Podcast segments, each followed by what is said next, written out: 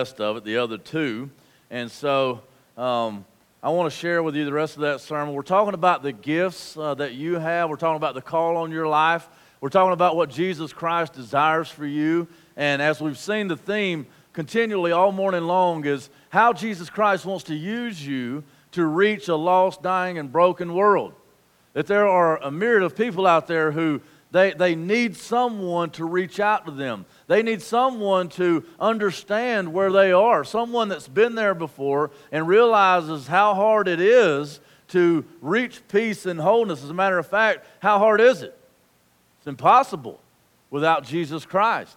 It's impossible to do that on your own. And we've got so many people in the world who they're going after it. They're working. They're trying. They know they need to be better men and women. They know that they, they know that they're not whole. They, they know something's missing. And they're trying really hard, only to continually fall on their face and find that it's near impossible, as a matter of fact, impossible to do that apart, the, apart from the shed blood of Jesus Christ.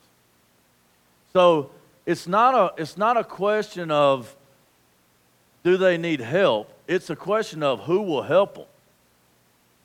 It's a question of who will go into those places.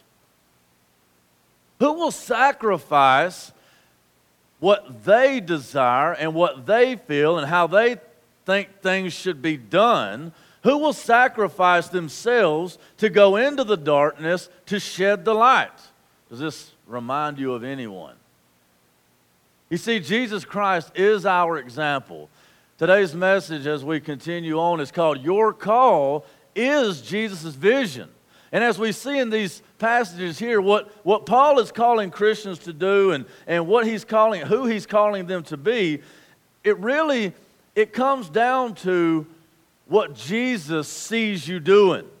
And so as we figure out what Jesus Christ has called you to do, what Jesus Christ sees happening, and, and it's not just what he sees, but what he's decreed.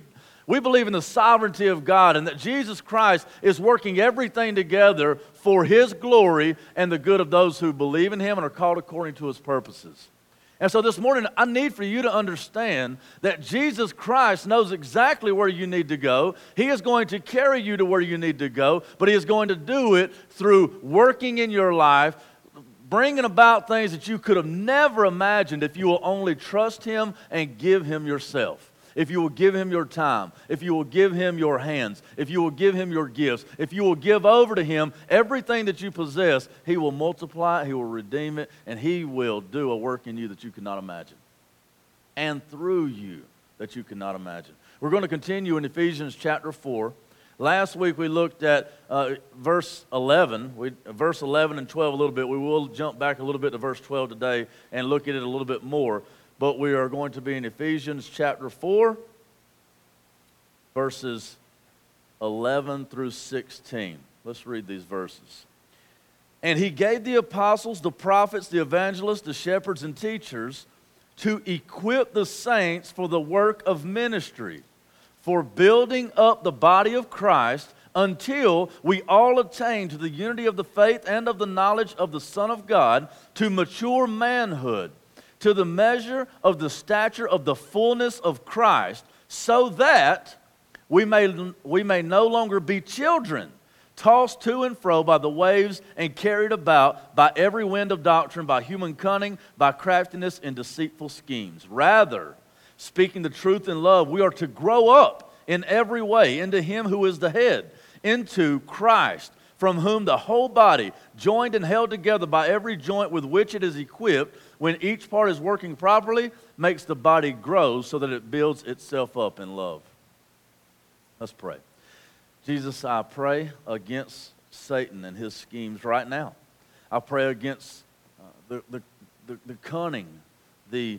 Uh, the schemes that he, that he brings into our life, that he brings into our path. God, I pray against the distractions. God, I pray against everything that's even come at us this morning that would try to knock us off of our focus, that would try to knock our eyes off of our vision, that would try to knock our focus off of you, that would try to come in and, and interrupt anything, any work that you are doing here today. God, I pray that that would be chained, that it would be gone, that it would be destroyed, that it would be put aside so that we can focus on you, so that we can learn about you, so that we can grow. God, help us to repent in our hearts from wrongs that we have had throughout the week, throughout our lives. Help us to open ourselves up to you. Help us to knock down those walls, to allow you to come in and destroy those walls so that our hearts might be changed, even more so than they were yesterday, the day before, last Sunday. God, I pray for growth today. I pray that we would take another step toward maturity. God, that we would come into an understanding of you that we've not been in before, that we would grow more today than we've ever grown in our entire, in our, in our entire life. God, I pray that you would bless the reading and the hearing of your word and help it, God, not to return void. In Jesus' name, amen. As we look at this last week, just let me give you a little bit of a reminder. Last week, the first thing that we talked about was that continual growth is vital to you and to us. Is that if you are not pursuing Jesus Christ on a daily basis, and I mean that on a daily basis, then it is, it is going to hurt you and it's going to hurt us as we pursue Jesus Christ together. As we see him and as we move in him and as we ask him to use us to be a tool, to be a vessel through which we can change the world and through which we can pour into people so that they can become more whole. If you are not continually growing in Jesus Christ and if you are not pursuing him and seeking him and receiving him, then you You are hurting yourself and you are hurting the body of Christ. The scripture goes on to say he gave some to be apostles and evangelists and so on and so forth. There are different, there are different parts to the body, but we all work together to make one body. We talked last week about the way that, that, that you have different gifts.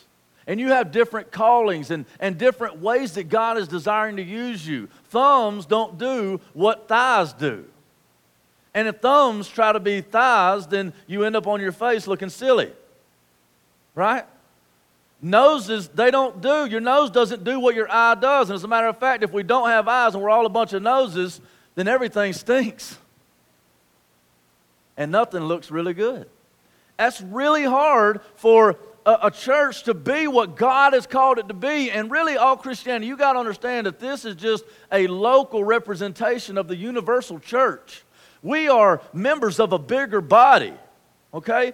We have, we serve a purpose in this bigger body, and it is to do what God has called us to do so that our big body will be able to do and reach people, okay? And the stronger you are, the stronger we are. If you're a bicep and you're very weak, then we look like girls at the gym, uh, you know? But if you are doing what God has called you to do, and you're in the Word, and you're in fellowship with other believers, and you're on your face continually praying and seeking God and loving him, and you're building up and getting stronger, then we're looking pretty good at the gym. You know? We can, we can get in there. We can work out with those guys. We can, we can, we can hold our own, and we can defend ourselves. We can feed ourselves. We can do a lot of different things. You all have a purpose here at the church. What we are trying to do is get away from the idea that church is a consumer sport, where people come and they sit on Sunday mornings and they listen to good music and they listen to some guy talk and then they go home and they do their own thing throughout the whole week and they just come back and listen again on Sunday, taking it all in but never giving back out. That's no good for you and it's no good for us.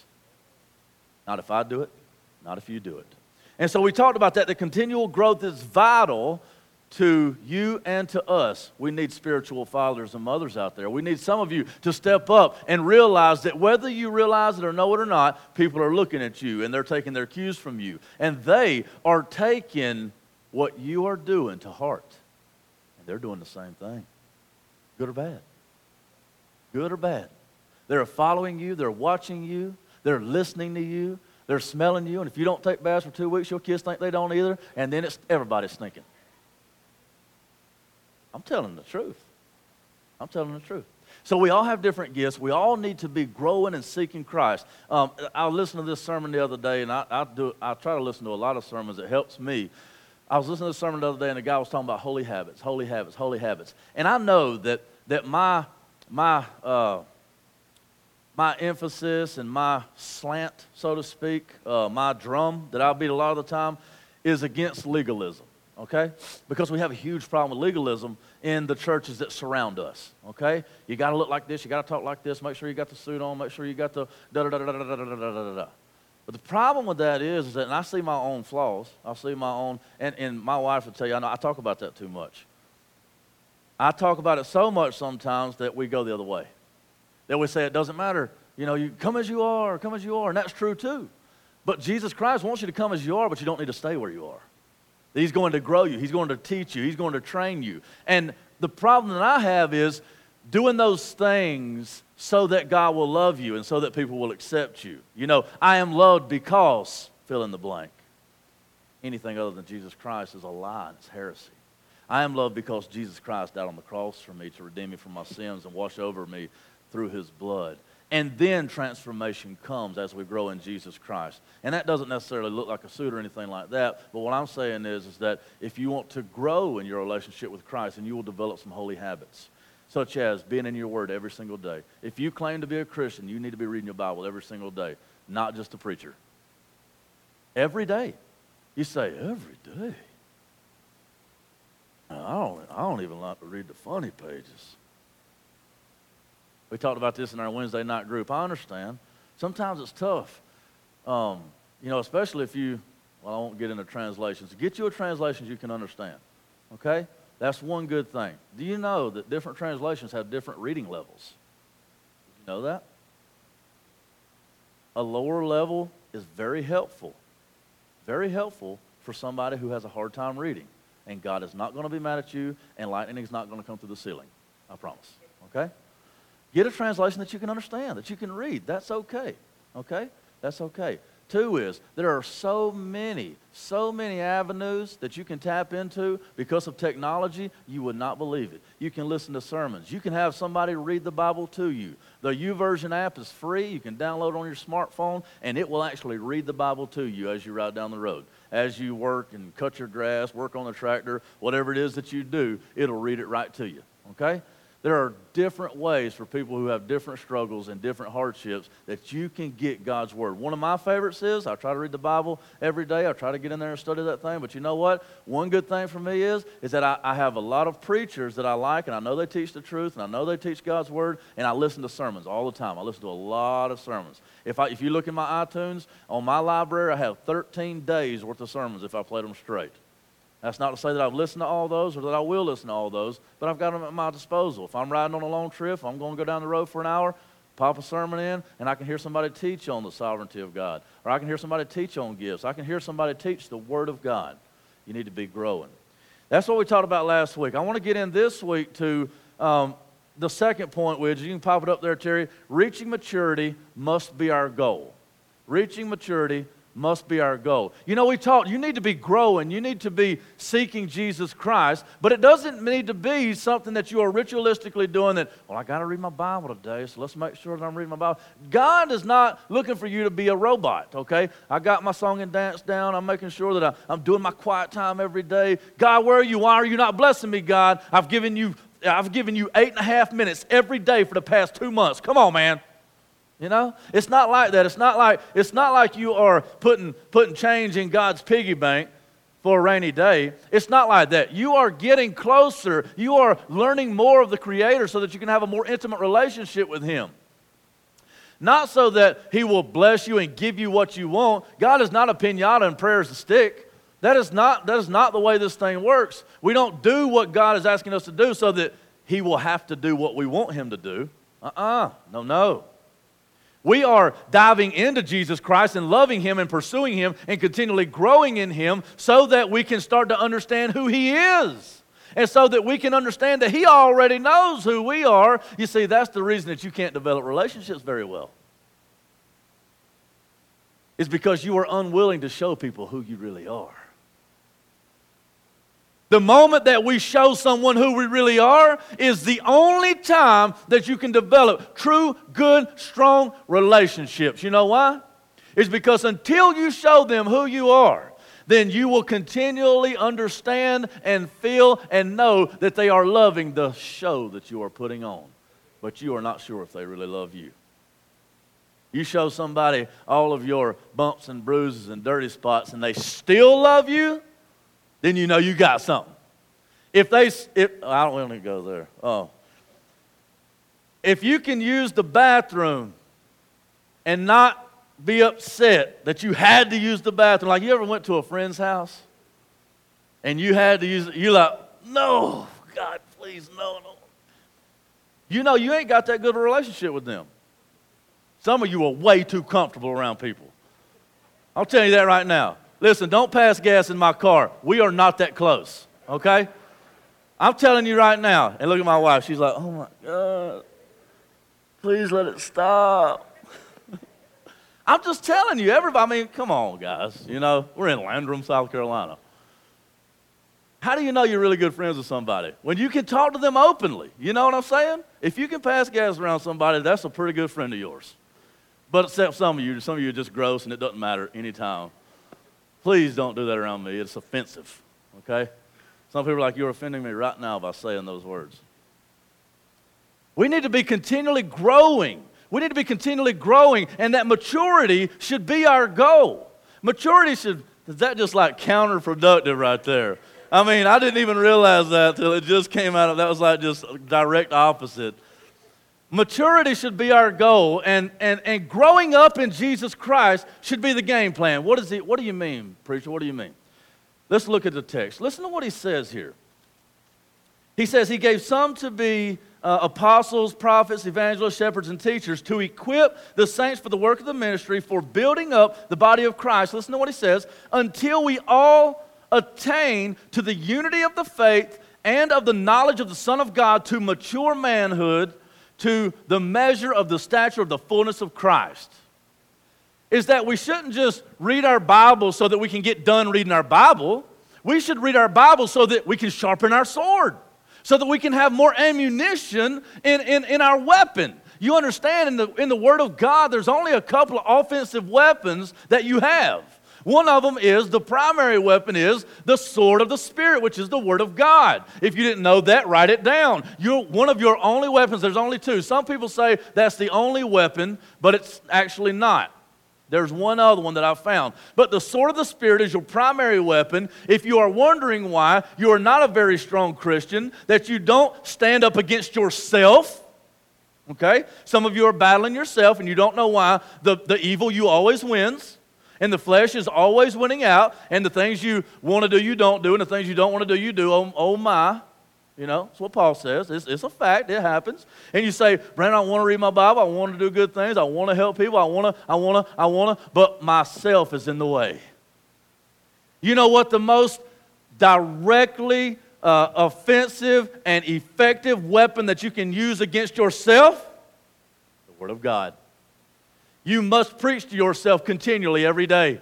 You must remind yourself every day of who Jesus is and what He's done for you. You must remind yourself of how stupid you really are. And if you try to go through this life without Christ and the wisdom that He gives, that you will fall on your face and make a fool out of everybody, including yourself.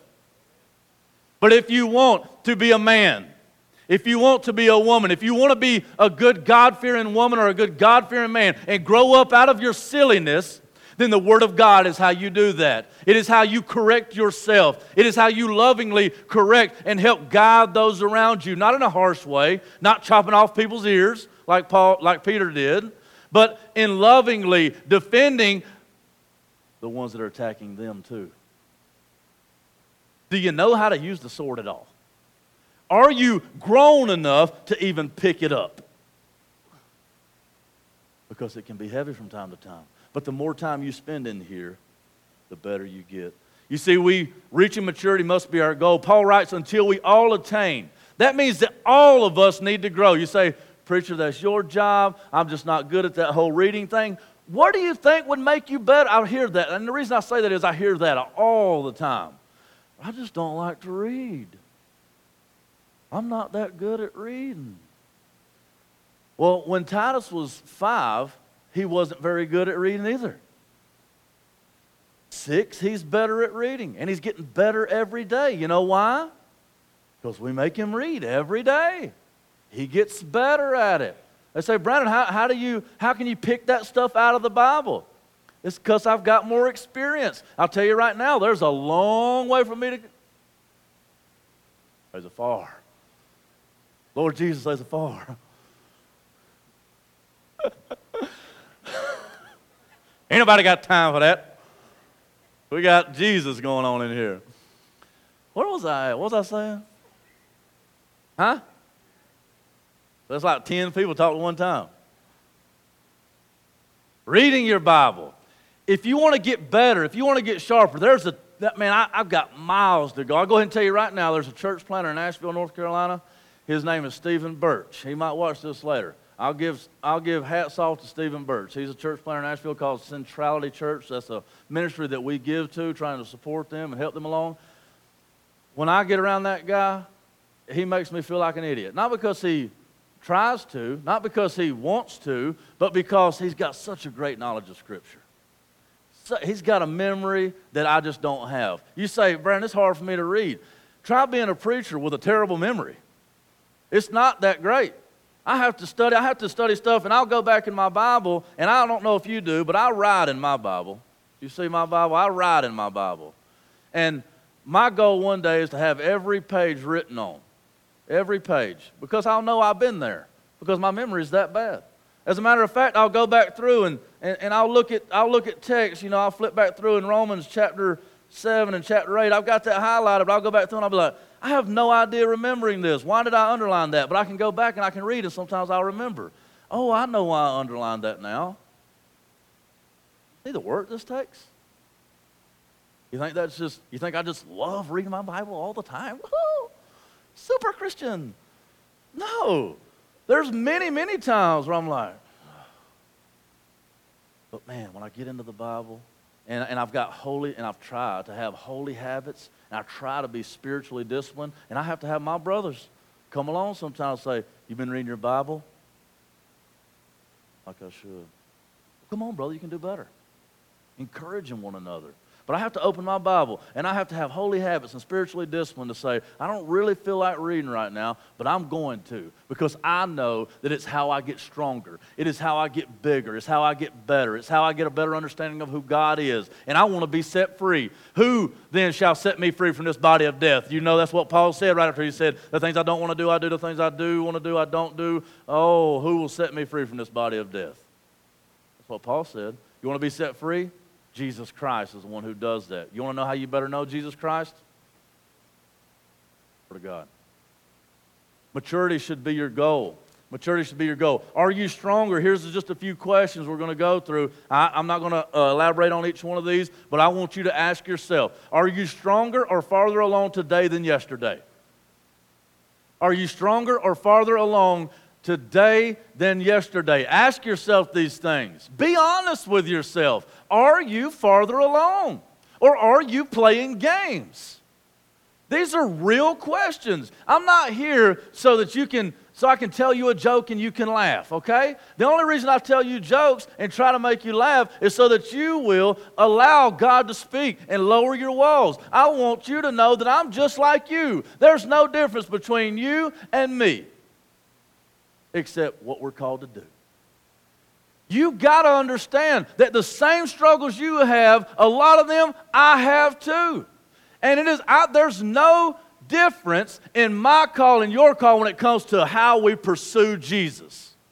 You've got to understand that. Jesus Christ is calling you to step up. He is calling you to grow. He is calling you to get stronger. You should be taking steps and coming out of your comfort zone. You think it's always easy for me to get up here? You think it's easy for Robert to stand up here and do announcements, or for Wesley to, to learn new songs every week, or for Mark to set up men's events? It's not easy. For Christina to do a new Bible study on the way. She, she forgot her court date, and here it is. She's like, showed up at my house. She's late. She's like, I'm a terrible leader. And I'm like, no, you're not. You were late. That's no big deal. But that's sacrifice. She shed tears over her ministry. Hear this. You are a minister. Let me say that again. Raise your hand if you can hear me talking. Raise your hand if you can hear me talking.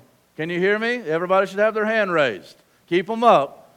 Put them down when you hear me say, you are a minister. One more time. Charles is honest. Ben's honest. You are a minister. You are. You gotta. That's right, Ben. That's right. You are ministers. You might not, your ministry might not look just like mine, but you are a minister. You need to be growing. You need to be getting sharper. You need to be overcoming sin. Jesus Christ is looking to fill you up and looking to give you power that can overcome sin in your life. Will you slip? Yeah. But you better not use your slippage as a right to sin, because that's not right. Just because you say, well, Jesus has forgiven me, I can sin this week and next week I'll be good. No, that's the wrong question, wrong attitude, wrong heart. You say, Jesus has forgiven me, so I will not sin this week. And then when you sin, you get up off of your face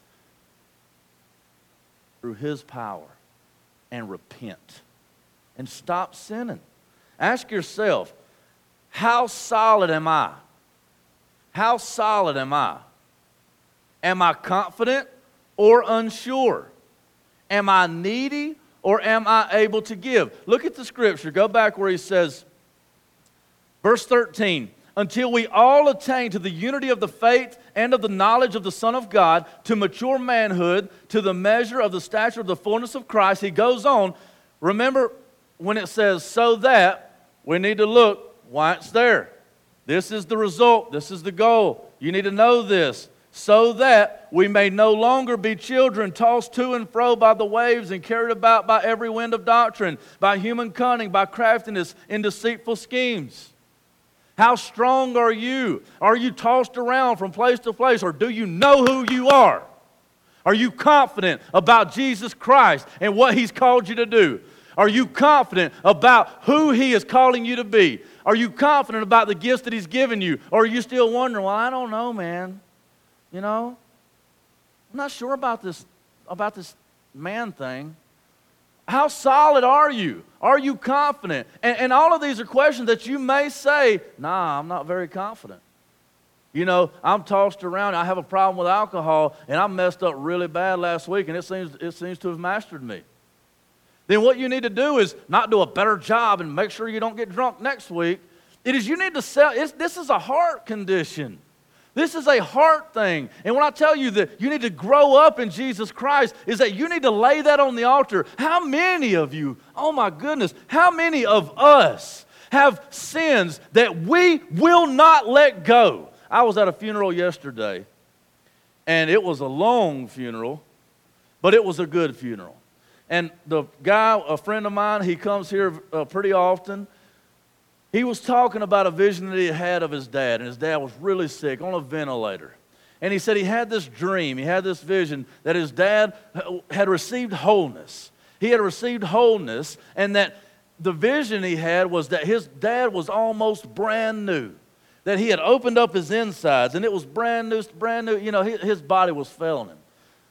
And, and he was brand new, but he had these huge cement blocks on his feet. And so he had this brand new body. He had this brand new set of hands, a brand new desire to work, but he had these big cement blocks on his feet. And he couldn't move. He couldn't run. He couldn't go where he wanted to go. He was held back.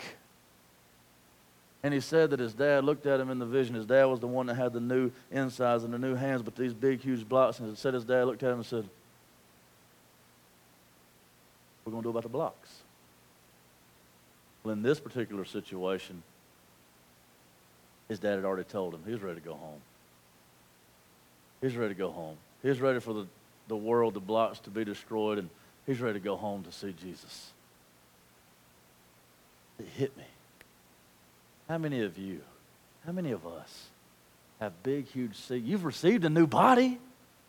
You've received power and newness of life. And, and, and, and a wonderful potential to go out and change the world and not just be filled up full yourself, but to be a vessel that is used to give other people life, eternal life. But you're walking around like this, and you can't go anywhere. You are locked in by the own sins that you allow to come into your life because you refuse to wage war against sin. Sin is killing you. It's killing your families. It's killing our families. It is holding us back, and we can't go anywhere. We can't go forward. We can't go backwards. We can't go to the side. We can't go to where Jesus called us because we got these blocks on our feet. And Jesus is saying, I came to smash the blocks too, not just make you new on the inside. It's time to run. It's time to get away from sin. It's time to flee temptation. It's time to be changed by God. It is time for you to grow up. To grow up. I was talking to someone this morning, and uh, our team has been going through these, these guides and these new structures, and we've been hammering them out. We've spent hours upon hours upon hours on these new guides. And it is simply so, not that we can make everything structured and work this way and that way. It is so that we can take the blocks off of our feet. There are lots of ways to bust block. Lots of ways. Some of you, it's just a simple sin issue. Some of you, you're saying, well, I don't know why, Brandon. I just, I got, you know, I just can't get close to Christ. I can't commit to anything. I can't commit to my, my wife. I can't commit to my, my girlfriend. I can't commit to reading my Bible. I can't commit. I can't commit. I can't commit. You know why? You're committed to your sin. Your commitment is misplaced. You're committed to something. Every person in this room is committed to something. Some of you are so committed to you, you would rather die than to give up your sin. And you will. Hell is hot and eternity is forever. How many of you will take it to the grave because you will not let go? Your commitment's just misplaced. You see, Jesus Christ, he's standing over here to the side going, commit to me, commit to me, commit to me. I'm better. I'm better than your sin. I, it, it's holding you down. I'm setting you free. It's taking your life. I'm giving it to you. Why? Why? Why do you hold on? And I'm asking you literally right now, why are you holding on? Why do I hold on to the sin when Jesus Christ is so faithful to take it away? Holding on to your sin. It's time to grow up. It's time to come out of your shell. The, the last question I have for you is, am I needy or am I able to give? Am I needy or am I able to give? And and this isn't talking about money, not just talking about money anyway. But it, it is. But that's just the least of it. It's talking about you, who you are. The video that we watched last week, it talked about who will step up, who will be an intercessor. An intercessor is someone who will stand in the gap. Jesus Christ was the ultimate intercessor. You need someone to stand in the gap, to do what you cannot do, to do what you needed done, to bridge over circumstances that you can't see past, that you can't reach past, that you can't go past because you don't have the ability to do that. But somebody was willing to come and stand in the gap and to bridge the divide, to rip the curtain, to do what you could not do. Jesus Christ did just that. Now, you need to understand that you are a minister and that you are called to be an intercessor, to stand into the, to stand in the gap of those who can't see across. Now, there's some in this room who are already doing that. There are some in this room who need an intercessor. But there are some of you who are just standing there and you refuse. You refuse to do what God has called you to do because you refuse to let go of your sin. What am I calling for this morning? I'm calling for repentance. That is not a very, a very popular thing to call for. Because in order to repent, you need to understand and realize and admit that you're a sinner. And that you have things in your life that are hindering you from doing what God is calling you to do. You say, Brandon, I don't know if I can come next Saturday. And I just use Saturday as a practical example. You say, I don't know if I can come next Saturday. I've got to do this, or I've got to do that, or I don't know. You know, I, there's these things that I was wanting to do on Saturday. Saturday's my only day off. There's a million different excuses, guys. A million different excuses. And that's not just about Saturday. You say, I don't know if I can get in my Bible this week. I don't know if I can. I don't know if I can. I don't know if I can. I need to fill in the blank. Are you needy or can you give? Are you needy? You know, how much easier would it be? How much easier would it be for us to minister to the world out there if we in here could get filled up in Jesus Christ? If we could have our needs met in Jesus Christ so that we could stop pouring out so much in here and all of us, instead of Instead of five of us pouring into twenty in here, what if, Now, I know there's going to be needs in the church. It's going to be that way, and that's okay. That's okay. But what if, instead of continually being needy, fifteen of those twenty realized that Jesus Christ was the one that met their needs, and so then they got filled by Jesus, turned around, joined the five, and then there was twenty-five meeting the needs of five, and then able to go out into the world and meet the needs of others. You see, so many of the church's resources and time, and when I say resources, I'm not just talking about money and things like that. I'm talking about time of leaders. Is spent ministering to the needs within the church, and that's okay. We want to do that. But you don't need to be continually needy all the time. You need to get filled up in Christ. A lot of that is, is that you are looking to feed off of us when you need to be feeding off of Jesus in your own life and in your own time. And that takes maturity. That takes maturity. Every one of us will have needs. Do not hear me saying that. Every one of us will have needs from time to time, and we need to see each other's needs. That's why we have relationships. That's why we have bucket groups. That's why we have team leaders and service leaders who are looking to pour into you. But what I'm asking is, are you only needy, or are you able to give? It's time to grow up.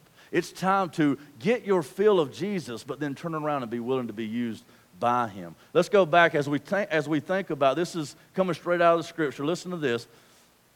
The question asked is, are you needy or can you give? Am I needy or am I able to give? Listen to what he says back in verse twelve. We're going to jump back just for a second. Listen to what he says. He says, we'll start at eleven. And he gave the apostles, the prophets, the evangelists, the shepherds, and the teachers to equip the saints for what? To equip the saints for the work of the ministry and for building up the body of Christ. The work of the ministry and for building the body of Christ. How often and how many of you think that is it is the pastor's job to do the work? And let me define a little bit. The work of the ministry is things such as, that word ministry is the same word, the same root that comes from deacons, diakonos, okay? Which means service, servants. So the work of the ministry is the work of service. The work of, and if you'll go back to Acts chapter six when they set up the first deacons, and they talked about this, it was that they were to pick out from among themselves good men, solid men, mature men who were grown up in their faith, who didn't need all the time, have their hands out all the time, but they were giving. They were willing to give and willing to serve. They said, pick out from among yourselves some that are willing to do this so that Peter and the rest of the apostles can handle the Word of God and do the teaching. So that we can preach, so that the ministry of preaching and teaching and providing knowledge to people wouldn't be left behind, that it wouldn't be abused. But in our culture, in our day, what have we done? We've set it up as consumerism. And we say, we're going to come to church. Now, I see you overcoming this. And so I want you to know I'm proud of you. Do not hear me condemning. I am proud because many of you have learned this and you're coming out of that mold. I want to see more of you coming out of that mold. That means you're growing. That means you're growing up. But what we see in a lot of our churches is people saying, I'm going to come and I'm going to watch. And I'm going to watch this man who is called to do all of these things. He is to minister to every need in this room. He is to evangelize out there. He is to go to the hospital. He is to do the visitations. He is to do the weddings. He is to do the funerals. He is to feed the homeless. He is to meet the needs, to do mission works. He is to go, go, go, go, go. And it sure is a good show to watch him go. Meanwhile, you're sitting comfortably going, oh, I need a nap. And he's going, the weight, the weight that is on many of our preachers today. I'll go ahead and tell you, I don't carry as much weight as many do because we have went into this understanding that, and a lot of people have stepped up, and I'm so thankful. Let me hear you. Let me let you hear me say right now, I'm so thankful for such an amazing team, for such an amazing team. We want you to come on board and be part of that team. That's why we're doing this training. You see, but so often they're saying that their people are sitting out there saying, get it, preacher, get it, tell him, tell him. Tell him what he needs. When really we should be saying, God, what do I need to give? Listen to what he says. He did not say, and he gave some to, uh, and he gave the apostles, the prophets, the evangelists, the shepherds, and teachers for the work of the ministry and for the building of the body of Christ. Did he say that? No. Let me read it again. If I, if I threw Wesley a curve right there, I might need to back up. Listen, did he say, and he gave, here, put it up on the screen so they can see. Did he say, and he gave the apostles, the prophets, the evangelists, the shepherds, and teachers for the work of the ministry and for building up the body of Christ? No. What did it say? It said, and he gave the apostles, the prophets, the evangelists, and the shepherds and teachers for what? Hold on, hold on, all together. For, I mean, I mean he gave them. Oh, that was, that was awful. Let's do it again. Ready, set, go.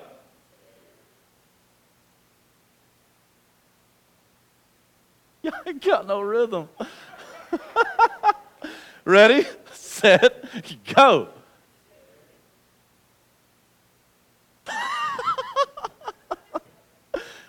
That's right. To equip the saints. To equip the saints for the work of ministry, for the building of the body of Christ. For building up the body of Christ, for the work of the ministry, for building up the body of Christ. Do you understand this? Is this completely backwards from what you've thought most of your life? Be honest. Is it? Who is it? All of y'all knew this and yeah, y'all ain't never done nothing about it? We need to repent. The kingdom of heaven is at hand. Listen, guys, it's not my, you know, it is. Let me, let me back up and say, I'm not going to say it's not my job to do that, it's y'all's job to do that, because, you know, we're accounted among the saints too. This this message, I mean, I could preach four weeks on this verse. This verse. Let me throw this in there. God just reminded me of this. Go back to that, if you will. My fault. Curveball. It says he gave all of these guys to equip the saints for the work of ministry. Let me tell you where a lot of our problems is, mine too, is in this word right here. Too many of you, too many of us are quick to recognize ourselves as sinners, but we won't trust Jesus that he has made us into. Thanks. Jesus Christ, if he has come into your life, he has relieved you of your sin. There's no need for you to keep fighting with it.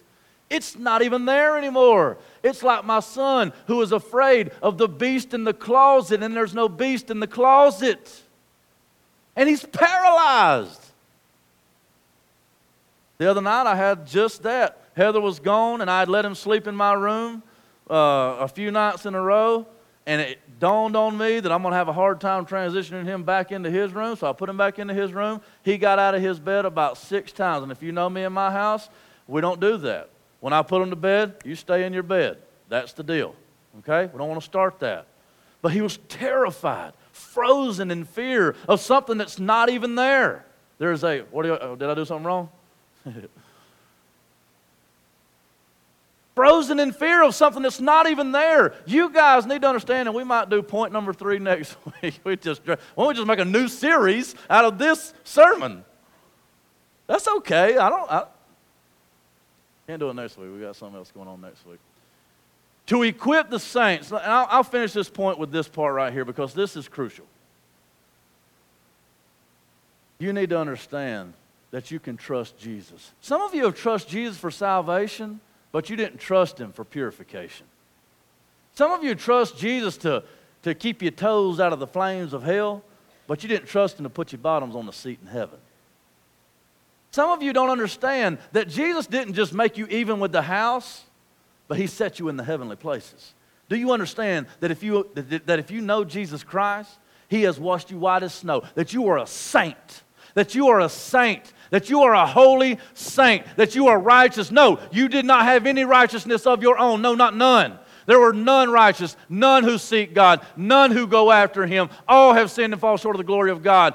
But Jesus Christ came, shed his blood so that we might become the righteousness of God. That's what the Bible says, that he who knew no sin became sin so that we might become the righteousness of God. You got to understand that your needs don't need to be met. They have been met in the King of Kings and the Lord of Lords. His name is Jesus Christ, and the blood that he shed on the cross washed away all your sin and imputed righteousness right up inside of you. You are filled full. There are no needs. They are invisible needs. Come on, guys. I don't know how to say it any clearer. You have no needs. The needs that you think you have are in your head, and you make them up, and you're scared of ghosts that aren't even there.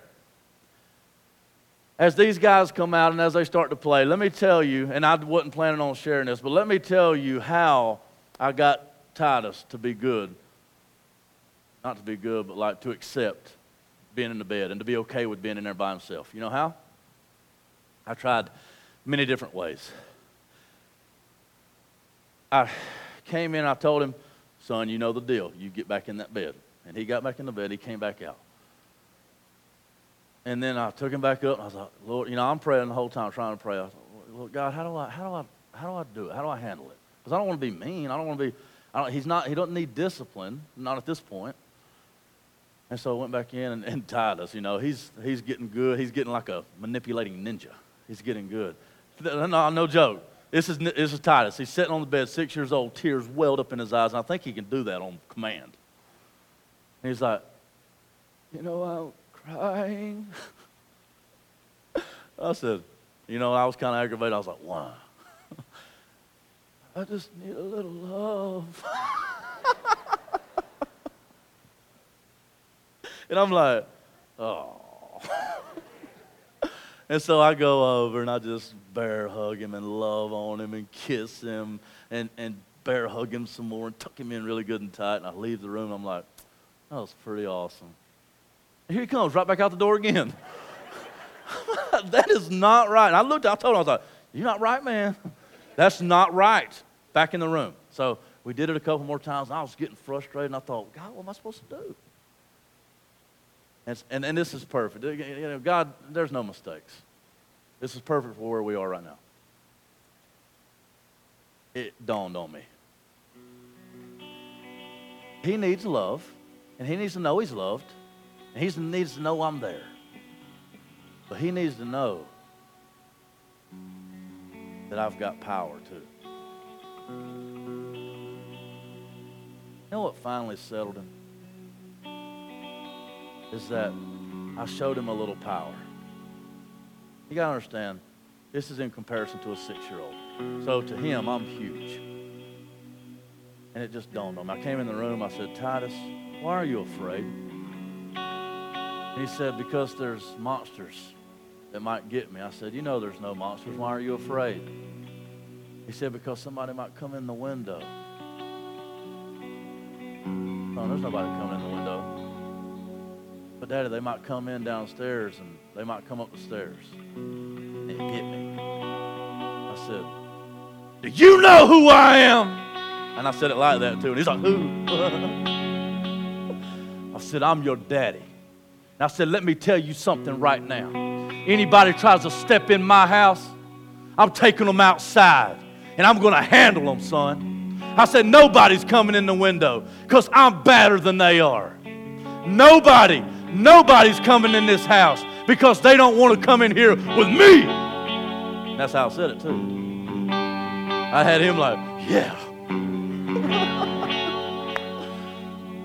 Why do I tell that story? I don't tell that story to make you think that I'm something, because he's six. I tell you that story to know that you do not have to fear your sin because your God is bad to the bone. You don't have to fear, fear because God rules it. He rules the universe. He is the creator. He is the author and the perfecter of your faith. He went out before you and slayed the giant. And he turns around and says, you can come on now. There's nothing left for you to fear. Fear is an imagination. Oh, that's good. Do you understand? There's nothing for you to fear. Don't you understand the freedom that is in this? There's nothing for you to fear. You are a saint, a child of God, and God Almighty has got your back, and He is standing saying, come on, mess with Him. Mess with Him. See what happens. The protector.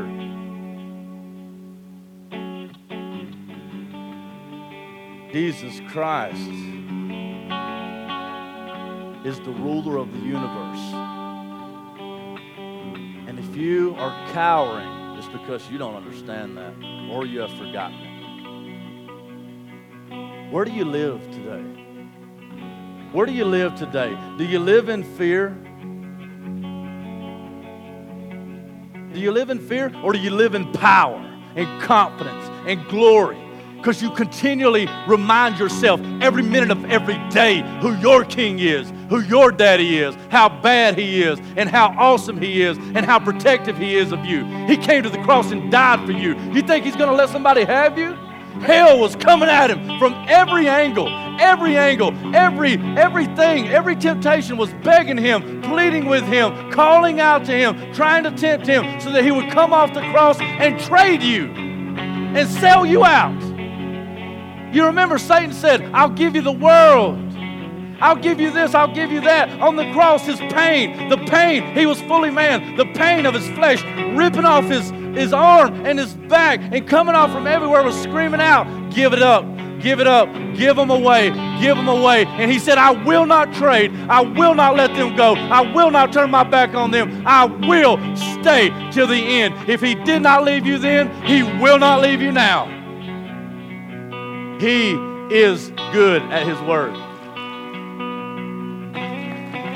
He's good. And if you want to be released into power, if you want to be effectively used by God to transform those around you, to transform your community, to transform your family, to transform the world, all you have to do is trust that your daddy's bigger. You have nothing to be afraid of. And the last thing I want to share with you, and we're going to shut it down. Put the last one up there. The sky's the limit when your head's on straight.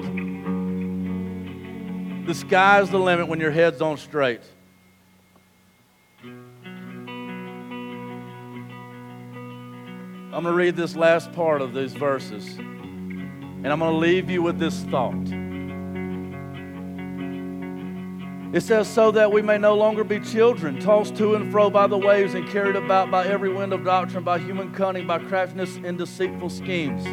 Verse fifteen, listen. Rather, we wouldn't be weak and tossed around, but rather, we wouldn't be fooled and, and led by deceitful lies. Rather, rather, I wouldn't be like this, but I will rather be speaking the truth in love. We are to grow up in every way into Him who is the head, into Christ, from whom the whole body joined and held together by every joint with which it is equipped, when each part is working properly, makes the body grow so that it builds itself up. The last thing that I'll say to you today is that the sky's the limit for you. Some of you right now, you're not hitting the sky because you're cowering on the ground because of what we just talked about. You think that sin owns you, and maybe it does. If sin owns you, then Christ doesn't. If sin owns you, then Christ doesn't. If Christ owns you, sin's ownership is an illusion. That you are like the dog that returns to its own vomit. You are the proverbial fool who has not believed God has done what He says He's done. Is Christ your owner? Is He your master? Is He your king? And if He is, stop being owned by sin. He is the head. He is the one who is calling. He is the one who is leading. And all He is asking you to do is to follow His lead and to lay down your entitlement, to lay down your claims to headship, to bow down and surrender, and He will show you who you really are so that you can do what you're called to do. And when that happens, The sky's the limit, and we build ourselves up. Oh, that's good. You see the total, the total contradiction of what we've made church into is that it's the pastor's job to, to build the church, to do the work of the ministry, and, and to do missions, and to do inward missions, and to do all of these things. It is my job to equip you to do those things as I do them along with you. As you give way to His headship and you fall into what He's called you to be, then we build ourselves up. And our wounds are self-healing wounds. And we are an eternal body that every time we are wounded, it heals itself. But we need to remove the disease. We need to cast aside the thing that hinders. We need to press off everything that it so easily entangles us so that we can run the race with endurance. Looking to the author and the perfecter of our faith, who for the joy set before Him endured the cross, despising its shame. Will you follow? As we all stand to our feet, and as we call you today, I want to make two calls again today. Don't know why God is leading this way, but I will try to be obedient. I think that some of you are still mastered by sin and you've never truly given your life to Jesus Christ. I think there are some pretenders in the room that need to lay it down today. I think there, there are some in the room who cannot overcome sin because sin has overcome them. I think there are some in the room today that have prayed some prayer one time but never truly trusted Jesus Christ as Lord and Savior. Some of you are still holding on and wanting to be the head, and you've never given headship to Christ. You've never truly owned Him. You've only talked the talk. You've never walked the walk. I would call you today to give your Christ, to give your life to Christ for the first time or for the last time. Who in here needs to truly surrender to Christ today? Don't be scared. Scared, fear, it's an illusion when compared to Christ. Who today would have the courage to say, I've been playing games? Who in here would have the courage to say, I've never truly been saved for the first time or the last time? Who in here would say, I'm ready to get right with God. I'm ready to be set free from my sin. I'm ready to experience Him. Truly, truly experience Him. Who would be that first one? Who would have the courage?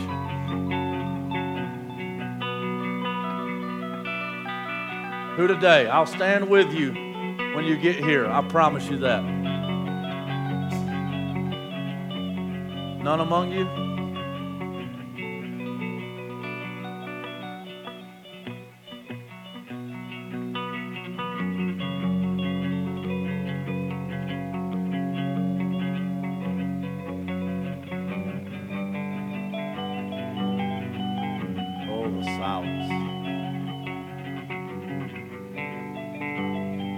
Pray that you're not just holding on to your sin, clinging to the steel blocks, the concrete blocks that are weighing you down. Oh, how I pray for you right now. My second call, if there's none that would come for that, how many of you have imaginary concrete blocks that you need rid of? How many of you have sin that is chasing you every single day? How many of you have sin that you need Christ to deal with? How many of you are like Titus, sitting in the bed scared to death, paralyzed by fear? You can't go to sleep. You can't get up. You can't do anything but peek out from under the covers wondering what the world would be like if you could only get some rest. Do you have sins that you need to lay at the feet of Christ? Is, are there things that we need to pray for you about that you are struggling with letting go? You need the King to pry them from your hands. Then now is your time to come. I have things that are holding me back. I'll be down here praying. If our care team could move to the front, you have people here who, if nothing else, they will pray for you. They will pray for your release. They will pray for your freedom. They will pray for God to move in your life, that you would be overcome with the King of Kings, with passion and desire, so that you might be able to overcome the sin that so easily entangles you. At this time, you can come.